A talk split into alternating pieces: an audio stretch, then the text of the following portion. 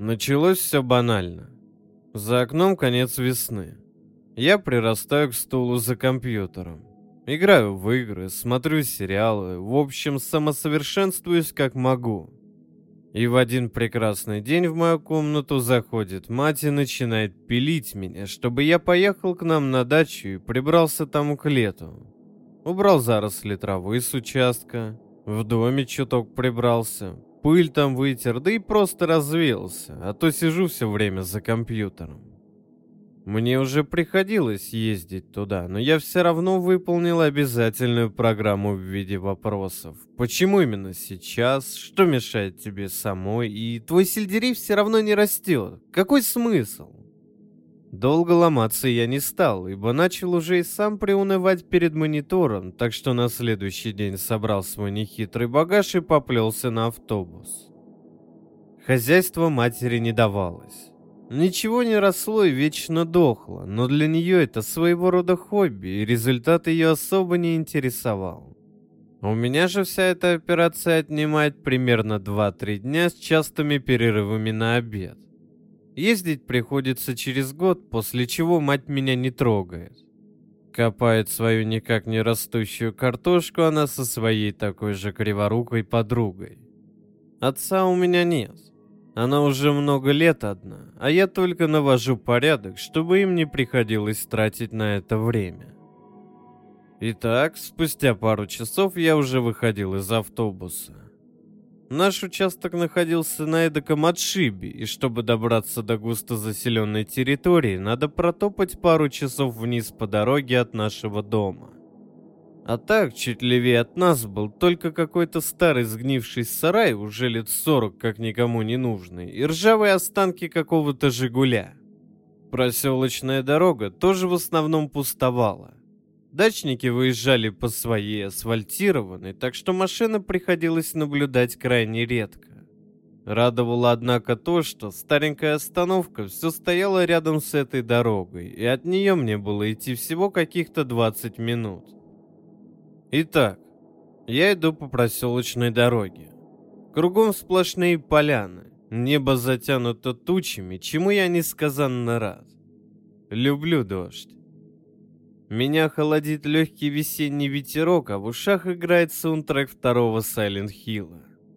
Лепота. Настроение мое поднялось еще выше, когда я увидел наш практически чистый участок. Фронт работ был заметно меньше, чем в прошлом году. Трава выросла не очень густо, в доме не так уж много пыли, да и в целом кругом все было в относительном порядке. Единственное, что подпортило впечатление, так это запах гнили из погреба. Я, безусловно, не специалист по части разложения, но тогда я решил, что сгнила вездесущая картошка, которую мать, возможно, забыла забрать. В сам погреб я не полез. Просто открыл все окна и старался не задерживаться на первом этаже. Поднялся на второй, чтобы сложить вещи в обожаемой мной спальне с видом на поляну. Растущий за них тончинский лес и возвышающиеся где-то вдалеке горы. Перед глазами уже стояла эта картина, приукрашенная завесой дождя и вечерней тьмы, пока я наяриваю на ноутбуке в свои любимые игры, сидя за столом напротив всего этого природного отчаяния. Ну да ладно. Убираться на участке все-таки было где, так что я переоделся и пошел наружу. Нужны инструменты там же, где и всегда. Мусор нести во все тот же овраг. Все как всегда. Мое внимание привлекли только странные бугры, буквально выросшие из ниоткуда. Земля в некоторых местах была странно возвышена, будто кто-то насыпал ее сверху и попытался притоптать, чтобы не выделялось. Пришлось брать лопату и выравнивать весь этот грунт. Особо чего-то там раскапывать у меня не было желания, и я просто перебрасывал куски земли туда-сюда, чтобы стало более-менее ровно.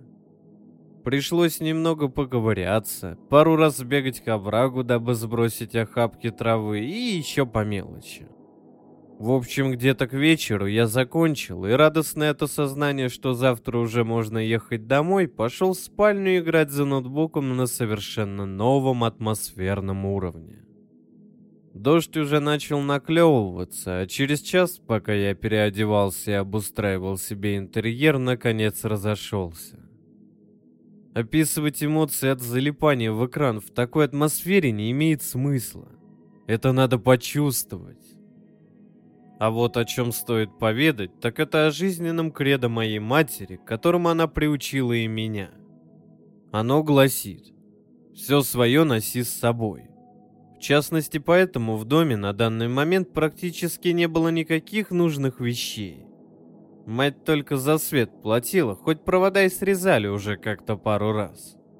И даже в этой уютной спальне я не пытался чувствовать себя как дома, а все вещи разложил так, чтобы в любой момент можно было собрать их все за минуту и стремительно уйти.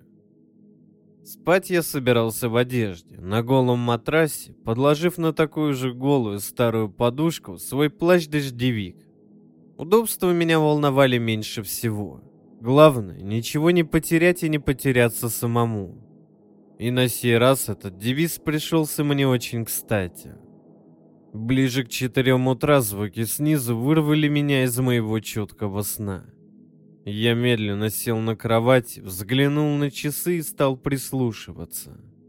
Через несколько мгновений снизу послышались скрипучие шаги, и кто-то начал тяжело кряхтеть. Судя по всему, этот кто-то был один.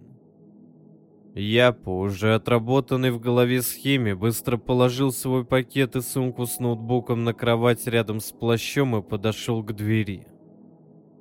Подставив ногу так, чтобы дверь снаружи не поддалась, я стал слушать. Некто поднялся наверх, зашел в спальню напротив, походил там, затем вышел, закрыл дверь и направился ко мне. Дверь дернулась, после чего я резко открыл ее, увидев перед собой чью-то фигуру и уверенно врезал ей в предполагаемое лицо. Фигура упала к стене и застонала. «Стой! Не надо!» Тогда я уже пригляделся и в тусклом свете полудохлой лампочки различил какого-то грязного деда. Если коротко, не вдаваясь в подробности нашей с ним беседы, он обычный алкаш. Жена бросила, дочь уже взрослая и давно на него забила. Все, что у него есть, это старенькая шестерка, в которой он и живет. Работает дворником, спуская все деньги на бутылку и иногда на бензин. В конце концов, попался ему наш домик на отшибе. Беседа проходила за столом на первом этаже, где, как я упоминал ранее, присутствовал едкий запах гнили. Окна все еще были открыты, но запах все равно ощущался довольно отчетливо и вовсе не от деда. На мой вопрос дед отмахнулся и буркнул что-то неразборчивое. Ну, я и забил на это. Меня больше интересовало, как матери поведать о том, что бомж жил в ее спальне. Как-то незаметно за всем этим прошли два часа, а еще через час мимо остановки должен был проехать мой автобус. За окном опять начинался дождь. Я накинул плащ, взял вещи, которые предусмотрительно положил рядом с собой, и двинулся к двери.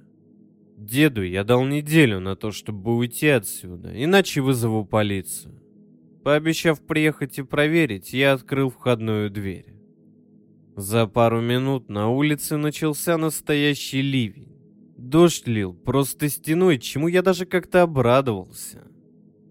Я пошел в сторону калитки, но за пару шагов до онной дернуло меня повернуться и окинуть участок взглядом.